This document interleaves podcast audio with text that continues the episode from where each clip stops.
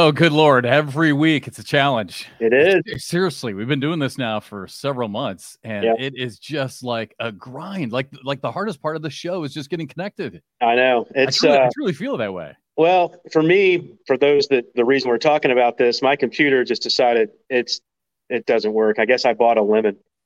Lenovo, I've heard are great computers. I guess I bought the lemon, but uh, so it's down. This is on my cell phone. well, you look good. You sound well, you sound like you're on a phone, but it sounds it sounds good. It's, it's yeah. fine.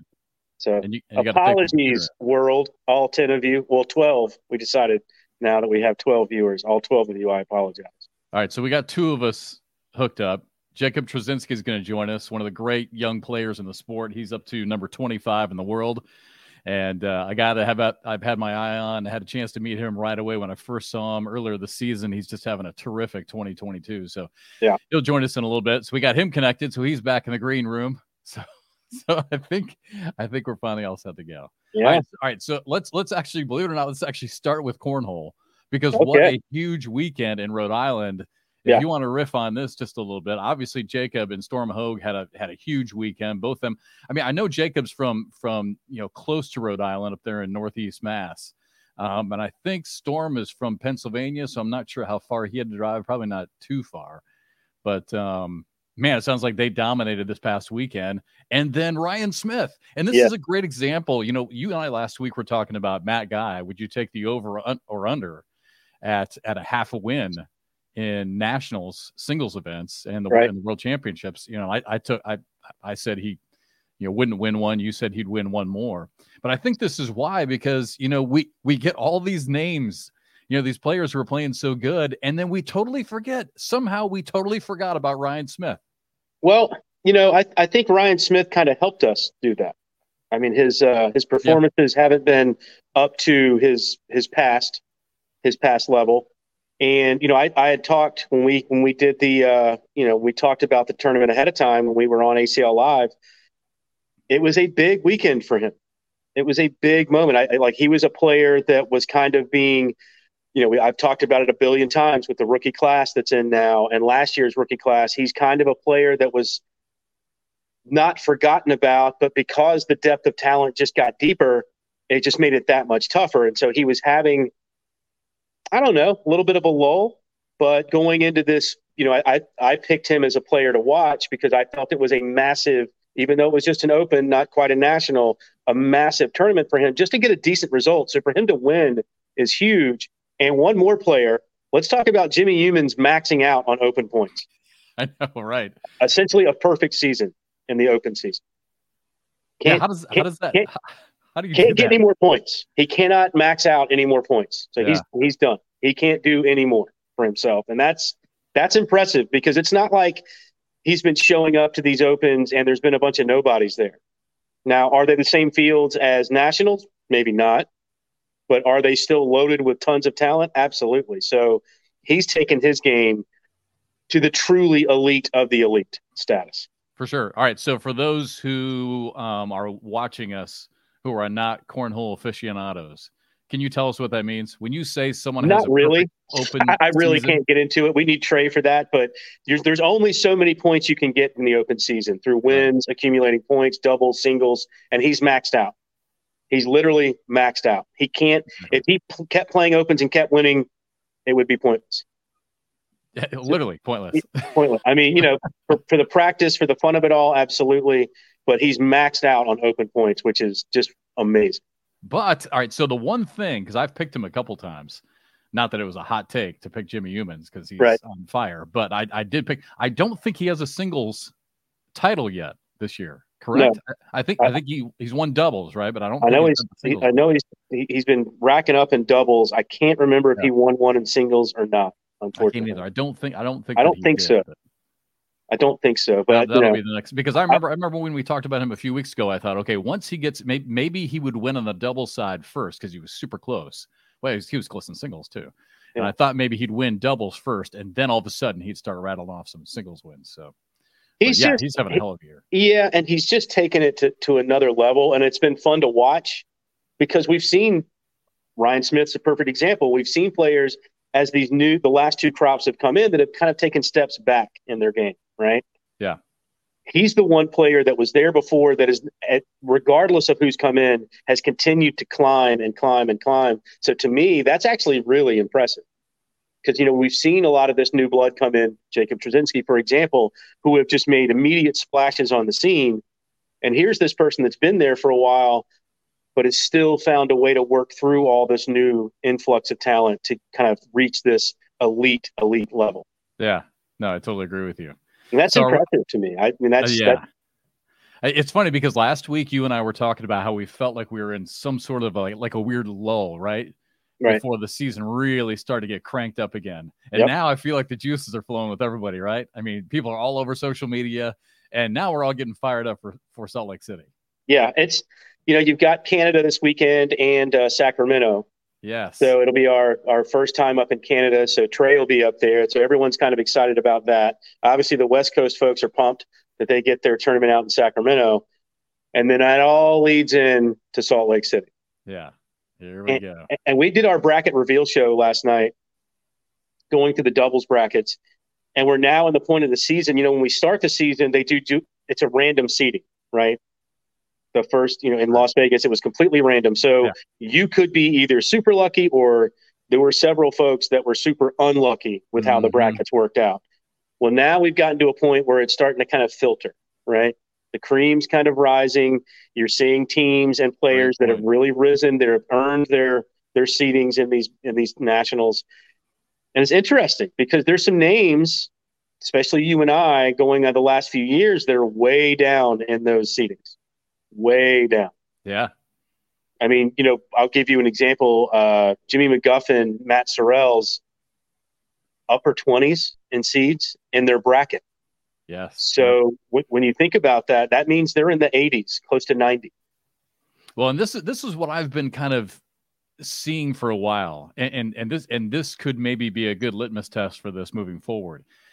And I, I've I've had conversations off air with Trey about this has there been a sudden shift in the sport? Like, is there is there a total changing of the guard in the sport of cornhole, or is this just an anomaly? And now all of a sudden we're going to start to see some of these players who you know were very familiar names to us no. a couple years ago. I think now it's an, ab- I think start- it's an absolute shift. Sorry, I think it's an absolute shift. I think the new influx of talent has just made it so deep that you know, some of the folks that kind of enjoyed 2018, 2019, the level of play has risen. And I think, quite frankly, I think COVID is somewhat responsible for that because people had, especially a lot of these younger players, had plenty of time, had plenty of time, hours and hours and hours just to work on their game. To practice, sure, yeah. Yeah. I mean, they didn't have to go to work. They didn't have to do a lot of the things that people had to do in the past. So they just had hours upon hours upon hours to work on their game, and it shows, right? Um, yeah, I tend to agree with you. I, I I believe also that there was. I mean, even even though you know it's been two and a half years for me, two two and a half years, I've seen an enormous shift just in the past, you know, just in the past year. Yeah. Past year and a half. So I, I tend to agree with you. Yeah. I mean, I, you know, people last year talked about how that rookie class, quote unquote rookie class with the guys, Eric Davis, you know, a few others, that was going to be the best rookie class of all time. And I'm, I've been, you know, not really out on a ledge because I think it's proving out that this rookie class will probably be the greatest of all time. Once and then, again, do we, then do we say that again next year? I don't think so. I think there's only so much talent at this level and I think we've we've seen it now. I mean, are there going to be five or six players that come in every year that you know are magnificent? Probably, mm-hmm. but are we going to see a hundred come in that have right. made the splash that they've made, that right. have completely re reformatted our pro rankings? I mean, it's completely reshuffled, yeah. and I don't I don't think we'll ever see that again. But who knows? Who knows? Maybe there's a bunch of kids out there that have just been you know they've seen it on tv they've heard your voice and seen your face now you know 20 50 times and they're like i can do that. And maybe maybe we'll see that again. I don't think so. I think the last two rookie classes will be you know that the standard is set now and i don't think we'll see that standard again. All right dude i'm super exhausted. That was a shit ton of cornhole we just talked about. I know man that's rough actually. Wow seriously. How do we so, how do we get through it I don't know. I don't know. My brain hurts. We just talk so much cornhole. Yeah. I mean, I, How you feeling, by the way? You feeling better? Oh, yeah, man. I'm back to uh back to square you, one. You look good. You sound good. Yeah, I, I know. I, I, know you're really hurting last week. I mean, you still you, you were you were a freaking trooper though, dude. I mean, seriously, we had to do uh we had to do the breakdown with Canada and Sacramento with Doug, yeah. and you pushed through that, and then the next day we had to turn around and do borderline. And I know you were hurting because I remember you you said you know later after the yeah. show was done, you're like, I have no idea what I said. Yeah, I really didn't uh, on the ACL live thing. I, I mean, I yeah. kind of remember bits and pieces of it, but I was so hopped up on cold medicine and stuff that I really couldn't quite remember the next day what all I said, which is yeah, kind of scary. Shape. You're in bad shape, but yeah. but but you pushed through. I, I mean, no one no one would have ever known except for you and me. Power to the people, man. Yeah. How's Julie? Julie doing okay? Yeah, she's good, man. She's good. She's uh she's at work right now, plowing through. So we'll bring on Jacob here in a couple minutes. But the other thing that we'll get to after we talk to Jacob was um, you re- you really kind of struck a nerve, obviously, with a lot of people last year when you or last year last week when you were talking about social anxiety. Yeah, I had a, I had a, I had a quick question for you, and mm-hmm. we'll dive into this a little bit more later. But did, and and Kathy was asking me this too. When we talk about stuff like we did last week with the social anxiety and how you've struggled with that and how it manifests manifests itself within you, does that make you feel better when you talk about it? I think at this age, I don't know if it makes me feel better. I just don't worry about people judging me like I would have, yeah. you know, even 10 years ago. Right. I, I just, it's like, hey, man, this is something I've dealt with. This is something people talk about a lot. It's actually because to me, like I had to like kind of go within myself and think about it because I've been very critical in my own mind about people like Naomi Osaka and other tennis players that have talked about well they just don't want to do press because it, it's it's too nerve wracking. Mm. They don't want people taunting them from the crowd, and it's like come on, right? Well then you don't get to play pro sports. Yeah, you you you make all this money. That's part of it. You go right? and answer the questions. And I mean, if we're willing to come on here and do this for quite frankly very little, yeah. they can absolutely withstand that barrage that they get. I mean, that's part of you know, and then but you know, like but had now, she not now, had she had she never come out and said anything, right? No one would know, and she wouldn't be receiving that from fame. You know what I mean? So it's like if she just stayed quiet and never said anything, no one would have cared. So it's like a double edged sword. It's like if you talk about it, then people view you a certain way. And I think for men, I think it's there's a stigma still. I mean, it's 2022, but I think for men, it's very like you know you don't say anything about it because who cares? Mm. You're you're a man, tough it up, right? Yeah. You can't you know, not that we expect women to be a certain way, but I think women have been much more vocal about these mm. types of issues throughout yeah, time. I and I don't think I'm the only guy that has this issue. I mean, I'm yeah. quite sure that I'm not, but I think I'm, you know, at least willing to talk about it because look, it's affected my work at the ACL. It's affected what I've done at nationals. It's affected what I've done because there are times when your brain or my brain will just say, no, it's not happening. Mm-hmm. And we'll find ways to make it not to happen. It just physically manifests itself in illness. You're not going out of this room today. Well, and that's, that's hard to explain to people. It's hard to explain because people yeah. are like, well, tough it up, just do it. And it's like, I, I hear you. Yeah. I, I, want to, to be that way. Like, you know, it's, it's, it's crazy. More to it than that. There is. There's yeah. much more to it than that. That's why it's so important. We'll, we'll get to uh, Jacob. He's waiting back in the uh, waiting room. We'll get to it. But uh, so important not to judge people. I mean, if there's one thing I've tried to instill in my kids, is just don't judge people by the way that they look, by the way that they act. Get to know them first. You never know the journey that someone is on behind the scenes. A lot of times, and like you said, a lot of times I'm not even going to tell you, but you never know a journey that someone's on. Yeah. So please don't judge them. If you don't want to be friends, you don't want to talk to them, that's fine. Don't judge cool. them. Yeah. You are not you are not in a spot to judge someone until you truly know them as a person. I mean, look at that. I, I never knew I never knew a lot of the stuff that you and I talked about. Yeah. But yet I but yet I've known you for two years. Yeah. You know, so I mean you just well, it's not judge. I mean, and, and, the funny thing about it is talking about it's kind of weird because you talk about not judging people. Like, I guess I get a little judgy when I see people just putting all their issues out on social media or always talking about things. I mean, that's not, no one wants to be around that.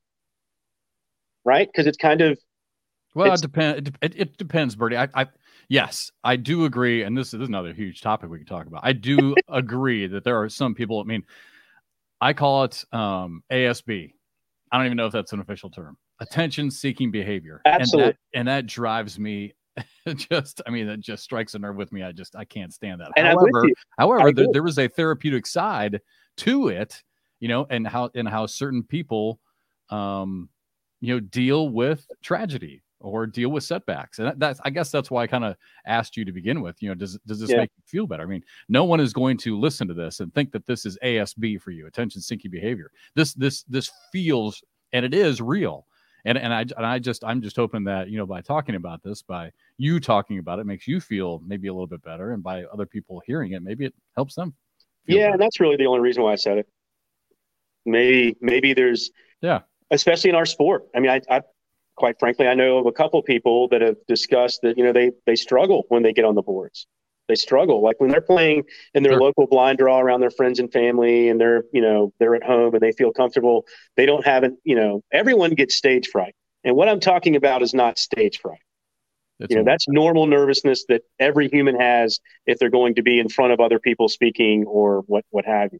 Yeah. That's normal. You actually, if you don't have that, there's probably something wrong with you. Yep. What I'm talking about is much deeper than that, and it's it's it really kind of tears you down from the inside, and it's it's something that when people deal with it, you don't want to have it. It's not something that you're excited about. But to your point about uh, attention-seeking behavior, like I I worry about that. Am I walking that line, right, of attention-seeking behavior? Is it too much? Do you pull back on what you say, or are you you know, I think this platform allows me to be more open about it because yeah. we are trying to get that kind of thing out there in the world and say, hey, man, it's tough to deal with. You know, let you know sometimes kind of give people a little bit of a break. Yeah, and I think I think one of the big differences too, Bernie, is that you're so real about it. Like I'm asking you about it, right? There's a difference. I, I you know, I, I'm asking you probing questions about it, right? To get you to talk about it. You're not proactively saying, "I'm talking about this today." and right. making it making it about yourself and constantly bringing it up and making you know it the focus of the conversation. I'm i'm pulling it from you i feel like. So i think yeah. there's a huge i think there's a huge difference. So. Well good. That makes me feel better. Yeah no I, I just want to make sure you're comfortable with it. And it makes you feel better. Because I am good that, man. that's why i started it last week by saying hey listen if you don't want to talk about this we don't have to talk about it so. Yeah it's it's something that i've dealt with for so long that at this point it's kind of just a piece of my personality. Yeah. So it's not like I'm talking about some great tragedy in my life. It's just another piece of who I am, right? Yeah. So it's like it's not that big of a deal to me, but it's not something I would talk about in a random setting somewhere, mm-hmm. you know, at dinner. Right. Let's say. But, you know, I unless, you know, I don't know. I'll talk about anything if people ask me about. Yeah, that's what I mean. You're not putting it out there. You're only talking about it because people are asking you about it. So yeah. I think it's a huge difference. All right, we got Jacob waiting for us. So let's do it. Let's uh, let's get to it again. We were talking about the huge weekend in Rhode Island. Welcome to Borderline, episode 26. One of seriously one of my favorite players to watch. A great young personality. I've only known him for a few months. Jacob Trzynski, number 25 player in the world. And brother, hey, thank you so much last minute for joining us today. Appreciate it. No problem. No problem. All right, so let's get let's do the obvious stuff first. How far of a drive? So you you live up by Lowell, Massachusetts. Yeah. Um, so how far of a drive was it to Rhode Island? It couldn't be too far, was it? Uh, the ride there was like an hour forty five. The ride back was at night, so it was like an hour and fifteen. Wow, it's not bad at all. No, it wasn't that bad at all. So did you? All right. So stupid, obvious question. Did I mean, is there such thing as home court advantage in cornhole? Did that make you feel comfortable? I mean, I've played there before, so I would say so. Like, I mean, like, all you see the other open events. Like, I've never been to these venues or anything. I've been to that venue before, so I mean, I guess I was comfortable. You. For those who don't know, by the way, Jacob and his partner Storm Hogue just won the doubles open. And again, for those of you new to the sport, cornhole is somewhat similar to golf, where we have basically a PGA tour of open events, and then we have our majors, which are called nationals, and then the world championship. So what Jacob and Storm won this past weekend was basically a, a PGA Tour Open, is what it was. I mean, it's a huge, it was a huge deal for you guys to win it. And Bernie was talking about this earlier. Sounds like it was a, a big field there this weekend as well. Yeah, it was definitely a big field. I would say. I mean, there's the most amount of people I've ever saw in that venue before. I got I got a question for you, Jacob. We talked about this. Jeff and I have talked about this before. I talked about it again last night during the bracket reveal show with Trey. You played with Storm at the yeah. Open. Yeah. You played with your pro partner. Yeah. Do you feel that that gives you an advantage, not just in the open, but going forward into the nationals, that you're just getting more and more bags in, more and more comfortable with each other, knowing each other, knowing each other's games so well that you feel comfortable no matter where you are? Do you feel like that gives you an advantage because you've been playing together in the Open Series? Yeah, we've talked about that in the beginning of the season. I feel like chemistry is like underrated in cornhole. You see a lot of the guys like switching up in the opens and everything. I we want to stay together in pretty much everything we can. And then my my my follow up question for that always is why, Jacob? Why why? I mean, you know, you're such an athlete back in high school, and we'll talk about that. You're you're yeah. an incredible football player and uh, baseball player, set a school record in batting. You know, we, we talk about teamwork and that type of stuff and, and team chemistry when it comes to baseball and football and basketball. Why why why is team chemistry important in cornhole? You're always comfortable. I mean, like you'll see guys at times where they have a partner and you can just tell by the way they act like they're not comfortable at all. Like even when like they're just throwing like any bag, like doesn't matter, just plain hold, like they won't be like confident at all. And I can I can read that. Like I don't know if other people can, but I definitely can read that. If I'm watching a game and I can tell if someone's comfortable or not with their partner. Yeah, makes sense. I, I think that's uh, I think that's an interesting point, and that's why I'm that's why I brought up the point because you know, you're going through these, some of these players are going through this open series playing with different folks, different bags. Then you get to a national, you've lost an opportunity to throw how many bags with your. I mean, I, I just, I, I don't understand it. Now, I get it if it's a work issue, like, you know, your partner's not able to get away for X amount of opens, you don't have the ability to do it. I understand that, but I don't think that's all it is. And I think these guys and girls that are playing together in the in the pro division, I think they're missing out on an opportunity to make themselves better as double C's. That's just my personal opinion. Yeah, I would agree. I would definitely agree on that. Hey Jacob, what what uh, this question with that we get from people who watch the show that they want us to ask you guys, and we had Noah on a couple weeks ago. I should have asked him and I forgot, but we'll we'll bring him on again sometime. But what how much do you practice? Like at, at what point in your your cornhole career did you decide and maybe there's two two separate questions like uh, let's let's start with this one first at what point did you did you get where cornhole playing cornhole became more serious for you like you realized like give us that moment where all of a sudden you realize hey you know what i, I might actually be able to do something with this uh, my first regional um, it was in Derry it was like 30 minutes from me i went and i was i thought i was good at the time and i was playing uh competitive singles, and I was watching advanced. Um, I was watching Tony, and he was rolling, doing all that. He was doing everything, I was just watching, like, what? Like, I didn't know this game was like that complicated. So then I saw him, and I was like, "There's no way I'm not like I I need to get there." So that that gave me a drive. Seeing this kid like just ball, I was like, I need to do that. And when when was that? Was that what, like time frame? Like a year ago? Uh, years ago? Oh yeah, like a year ago. Probably like a year and four or five months. Maybe a little beyond that. Maybe like six. That's kind of crazy. That's really not that long if you actually think about it. I was thinking the same thing. All, right, so, all right. So then the next question, and this is this is really the meat and potatoes everyone wants to know. So all right, so so you see him play, and yeah. you're like, wow, I, I want to do that. I, I can do that. Yeah. So so what? When did you make that commitment, and and how much practice did that take? Does it take? I mean, what what level of commitment did you instantly take your game to then? Um, I mean, I would say my commitment started that day when I saw him like balling. Like he was like just cooking everyone. I was like, I was like, sheesh. So then, I mean, I just went home. I got my carpet bags and I started off with them throwing the BGs, and then I just started trying to practice every day in my backyard. I mean, as long as it was nice out, I mean, not raining, then I'd be out there every day. So how much how, how much practice time do you put in? Now, when it's nice out, I'll be out there all day. Like today, I went to the gym, and then I mean, if I didn't have the podcast, I'd be out there right now throwing. Wow. I think that's the difference, Jeff. That's what I was talking about. I think this rookie class, especially a lot of the younger guys in the rookie class, have had so much time to practice, and I think it's helped. I mean, look, you know, Malcolm Gladwell's book. You know, he talks about the ten thousand hour theories, right? You have savants that can pick things up, you know, fairly quickly, but the average person, regardless of how talented they may be, still needs about ten thousand hours of practice to become an expert at whatever their field is. and I think Keep going. Huh? Keep going. Keep going. No, Sorry. no. I, I just think that you know when you get all those hours in and all those bags, it's helpful. Yeah, I think. um I, to be honest, I don't really believe in talent. I if I'm gonna put in the hours, I'm gonna put in the hours. Like if I'm gonna go out there, what like people do it for 30 minutes. I mean, because probably it's all they got. But I'm like sometimes I'm out there all day, like seven, eight hours just throwing. I mean, I'll obviously take a break because I obviously need to. My arm's like dead half the time, and then I'll just keep throwing after I get my rest. But other than that, I mean, it's the only way to get better. Practice.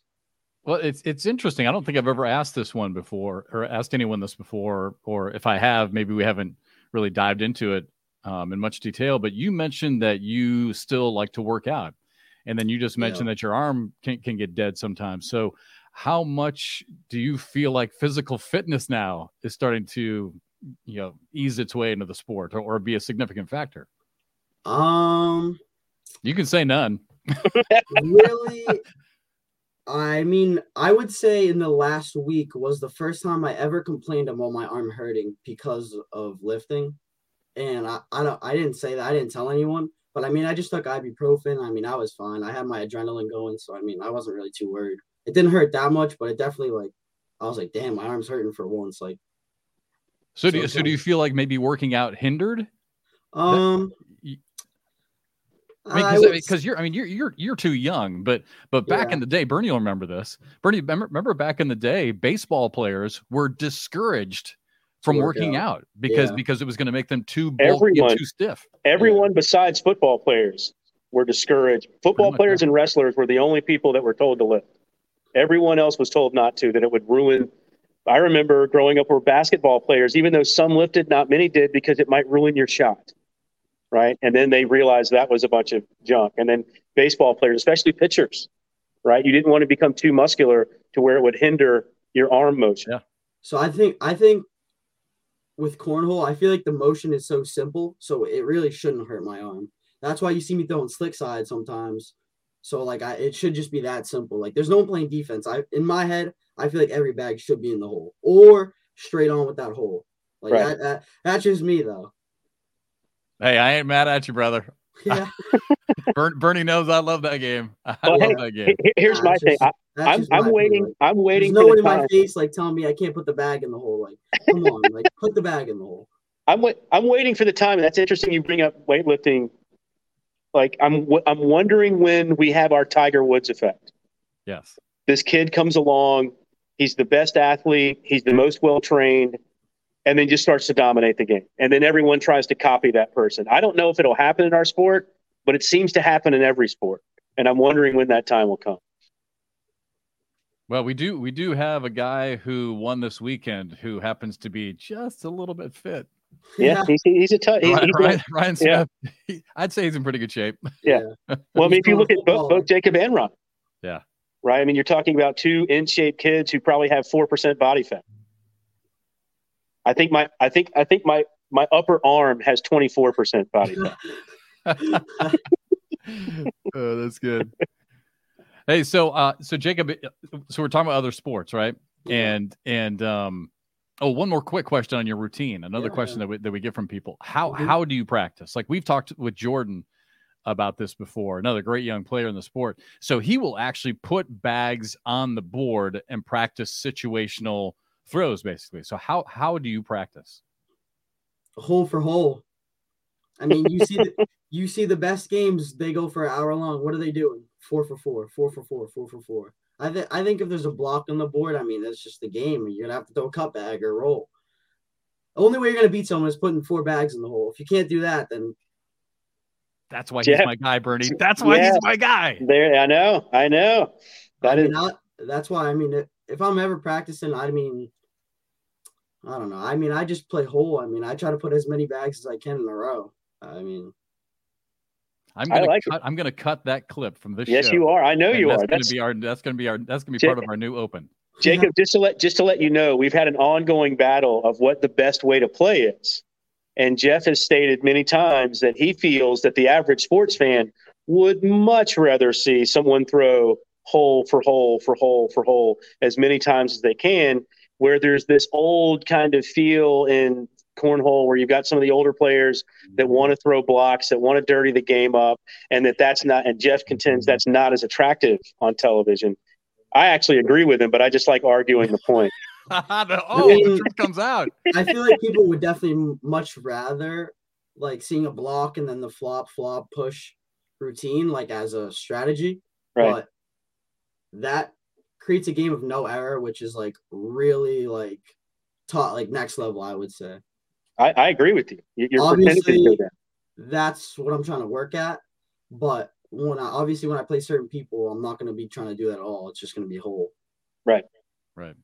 Yeah, I guess my point, Jacob, has always been that, and it's and it's just because of me being the every, everyday fan of cornhole, and mm-hmm. then just you know because the people the people in my circle are not cornhole pros. Yeah. They're enthusiasts. They love to watch us. It's entertaining. They love it. They absolutely love it. And maybe, you know what? I don't know. Maybe I'm wrong. Maybe it's a small sample size. I don't know. Maybe it's too small of a sample size. But in my circle of people and, and just, just a little bit outside of that circle from when we travel and talking to fans, they absolutely just geek out. And so do I when you guys hit 16 in a row and then the next round 20 in a row. All of a sudden, he's up to 28 in a row. Now 32 in a row. I mean, that's that's like it's such it's such great TV. I get it. Maybe not the best way to win. You're not going to maybe beat Matt Guy like that, but it's so exciting for fans to watch you guys when you are absolutely just just on fire. I think that's what I think that's where a lot of people get their nerves to come out when they when they know that they put 16 in the hole or 20 in the hole, then their heart will start to get beaten like that's why I practice in my backyard. If I'm putting 25 in the hole and I'm and no one's watching me and my heart's beating, like why why is my heart beating so fast? Because I have 25 in the hole. Who cares? Yeah. It's funny because even like you gotta, top, you gotta overcome that. Yeah. yeah. Oh, it is, and and that's what we talk about. And that, has been a great thing about the show is talking about the mental um hurdles yeah. and the mental focus that you guys have to go through because even a guy like Noah Wooten, we talked to him last last week, and Noah said Noah said anytime he's on a roll and he says to, and he says to himself, dang, I think I've just hit eight or 12 in a row. Yeah. Boom, the next one's off the board. Yeah. That, yeah. That's how it is. Well, hey, uh, so you're talking about nerves. Another thing I wanted to touch on with you, and, and I know we're going to quickly run out of time, but you told me when I first met you a few months ago how much you love the crowds. You've obviously yeah. played in front of crowds in high school and football and in baseball. You yeah, love the crowds to be loud and into it. Um, sure. What has your experience been like with the crowds in cornhole, and, and is that still your opinion that you like the, the crowds to be loud? Oh yeah, I I would not change that opinion, and probably till the time I die. I love that. I love that like energy. I mean, I I fed off it in any sport I ever played, so I mean, I wouldn't. I would keep keep it going. I guess. Yeah. Do you I feel mean, like they turn? Do they feel like they turn on you ever? Um, not necessarily. Okay. Because I remember one time you finished up a match that you won and you were frustrated and you said, Now I'm the bad guy. Now I'm the bad guy. Yeah. So um I, I tend to keep my mouth quiet because I definitely will run my mouth and I obviously have to keep that professionalism. and so like if someone's gonna chat and like go against me, then I'll I'll start chatting and go against them to make me more fired up because that will just make me shoot better. Like in I football, I love football, it. I ran off like talking. Like people don't realize that. I think it's good for the game. I mean, look, every other sport I've ever played, well, long, even back when I played high school sports back in the 80s, I mean, chatter was part of the game. Yeah, I don't I don't do it as much in cornhole because obviously you guys were talking about like you can't judge a book by its cover, but like people will just like even like if it's their first time watching me, if they see me like chatting or anything, like they'll be like, "Oh, this kid's like a dink or whatever you want to say." I mean, like, that's not me, so I don't want to come off like that. So that's why I really don't talk as much as I wanna. Like this past weekend in Rhode Island, like when we played Jimmy and Tony, like I was I was definitely talking more than I ever ever did. Well, I like it. I'm with Bernie. I like it too, and I and I'd like to see more of it. And I've you know I've talked to guys like Adam Hissner, and I've talked to to um, Jamie Graham about it, and even though Jamie's not a you know a loud player. Yeah. Um, you know these guys who've been around for a few years, they kind of miss that because I feel, and Bernie, you can yeah. speak to this better than I can. It, it's it's it's an element that has kind of changed over the years because I think it used to be a louder sport. I think maybe used to see a little bit more of it.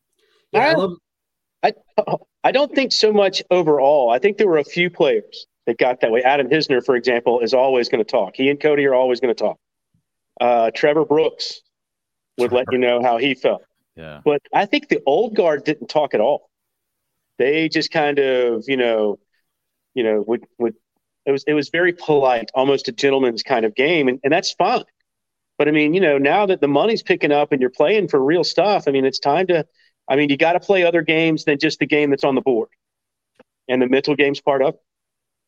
It. Yeah. Hey Jacob, what is what is your what is we talked to know about this as well and talked to a lot of players. What what is the self talk in your head when you're playing?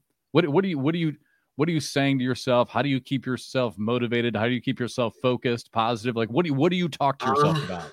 I don't know if you want. I mean, I just tell myself I'm gonna kill the person to the next, to the left of me or to the right of me. like I'm gonna bury them. Like if I if I don't miss a bag, they're not gonna score. Right. Okay, then that'll work. I feel like the fu- I feel like the future of the game is going to be definitely talking. Like the Gore brothers, like oh, yeah. they will one thousand percent get in your head. Like that's not me because I uh, my dad is like ten times more than they will ever talk. Like he will get in your head so easily. So like he gets me right. So if like someone is ever talking, that kind of like helps me because my dad's just been there doing it freaking since I've been ten years old, just talking mad, sh- mad. You can say it. It's okay. It's a podcast. Yeah, I know. I didn't. I didn't want to freaking swear. So are you close? Are you close with your dad? I mean, is he is he still? Does he travel? Like I've met your mom, but yeah, does, he, your, does your dad ever travel at all? He's trying to go pro as well. Oh, okay. So I mean, I don't know what's gonna happen for the next season, but I mean, he's definitely been putting in the work. It's tough. It's tough out there now. It is tough to qualify now. So I will say, good. I will say he can roll. So for an old man, he can roll back. old man, how how old is he? Uh, 49? Yeah, youngster. Be careful. Be careful with that old man stuff when you're on this He's podcast, youngster. young man. hey, all right. So another question for you. And yeah. again, and again, uh, you know, this is a safe zone that you heard Bernie yeah. and I talking about. If you want to talk about it, great. If you don't, yeah. no problem at all. No worries. But but you you kind of mentioned it, you know, just a second ago. That kind of came mm-hmm. out in your personality when I said to you, "What are you saying?" And you're like, "I want to bury the guy who's next to me." Yeah. So I know that you're intense, and I know you told me that when you played football, it was it was it was great for you because you could get the anger out. Yeah. What what what what does that mean? I mean, did you did you? It's kind of what I play with. Like, you'll see me if I throw a bag off to the left. I feel like I didn't throw it with enough anger, or not enough. I wouldn't say enough anger, but enough determination because I know I can put the bag in the hole. Like, did you need football to help you with with with anger when you were like like were you an angry kid? Um.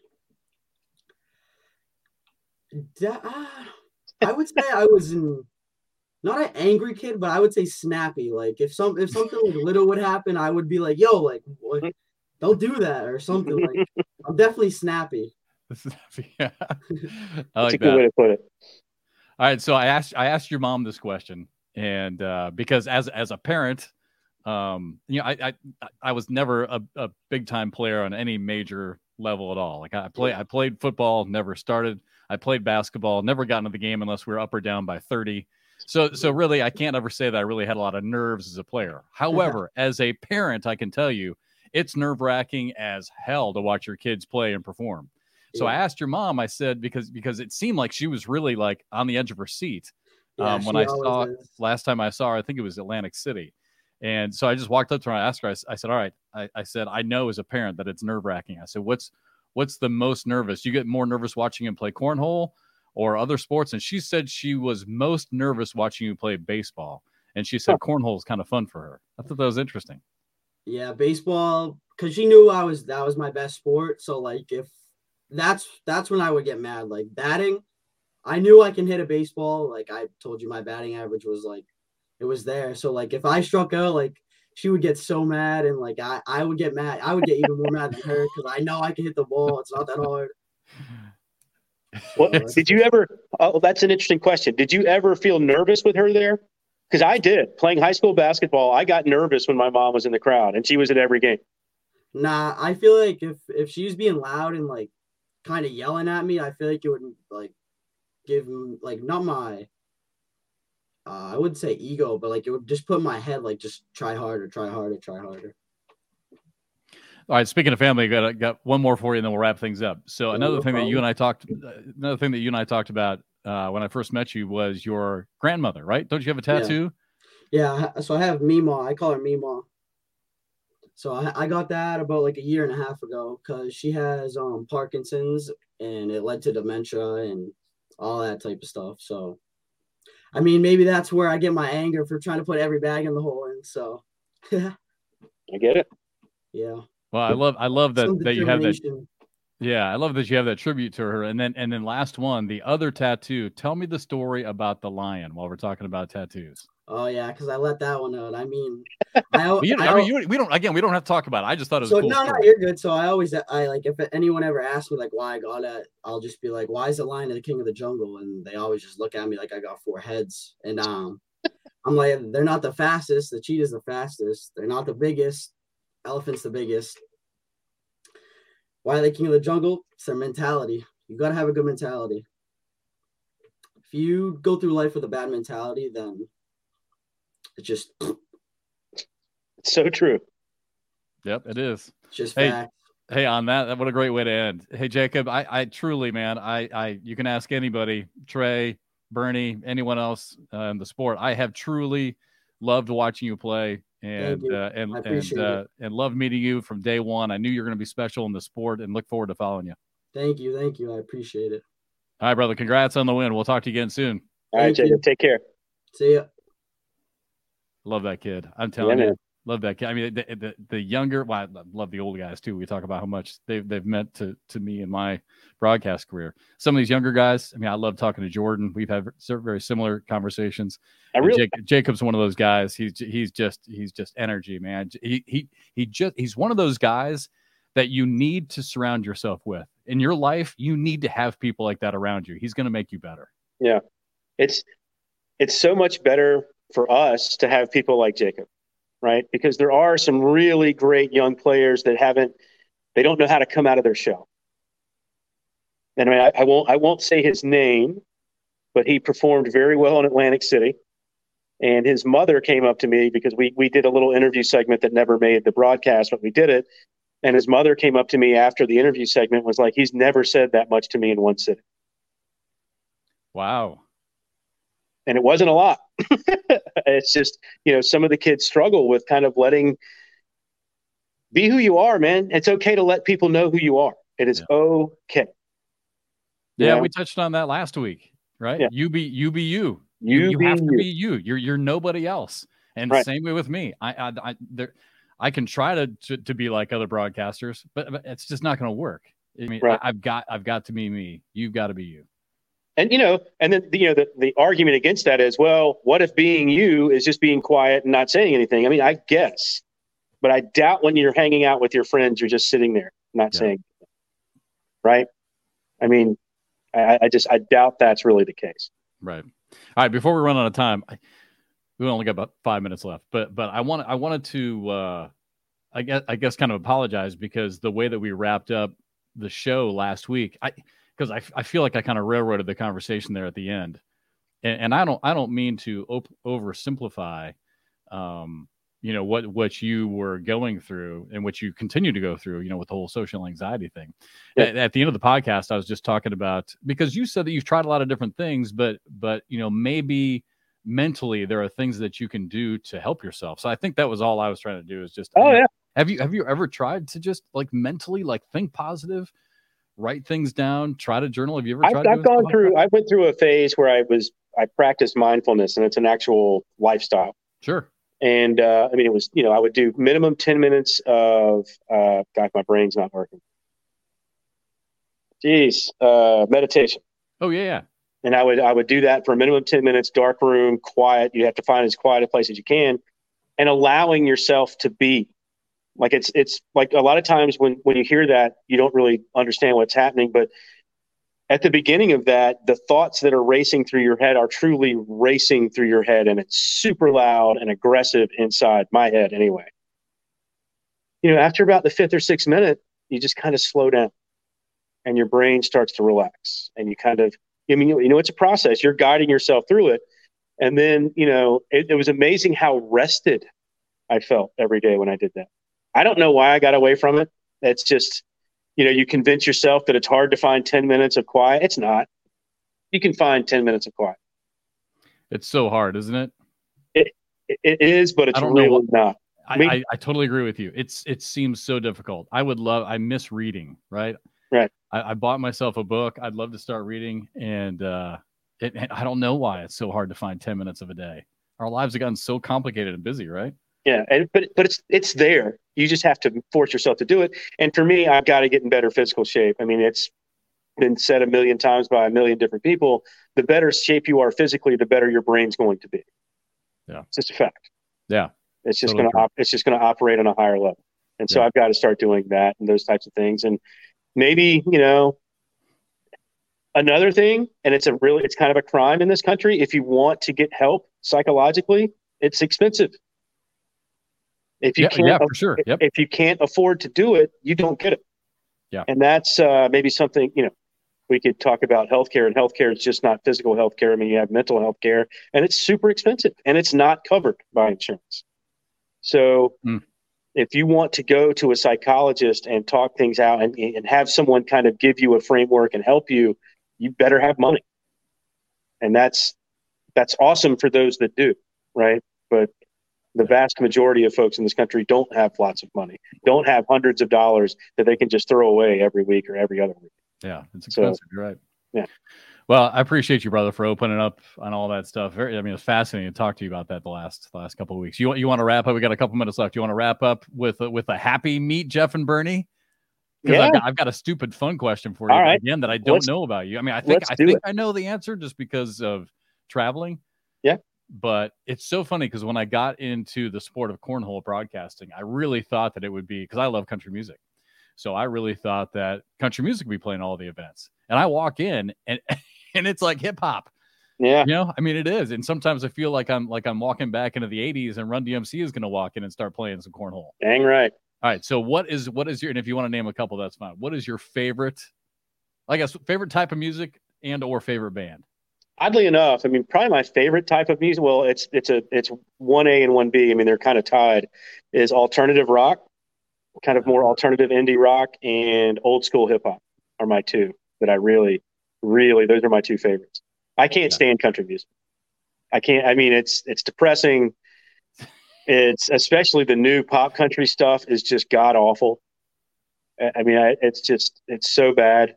But you know, everyone has their their likes and dislikes. I mean, I mean, I'm kind of a music snob, which is funny that I'm into some of the old school hip hop and R and B that I'm into, which I know musically isn't that great. Some of it is, but some of it isn't. And it's funny that I'm okay with that, but I just can't stand certain types of pop music and pop country, especially. It drives me insane. I mean, like to me, uh, I can't even. I, I, can't. I can't even go down that road with how angry that stuff makes me. It's just awful. Right, so, so alternative. sounds, sounds like there's sounds like there's a lot there to unpack.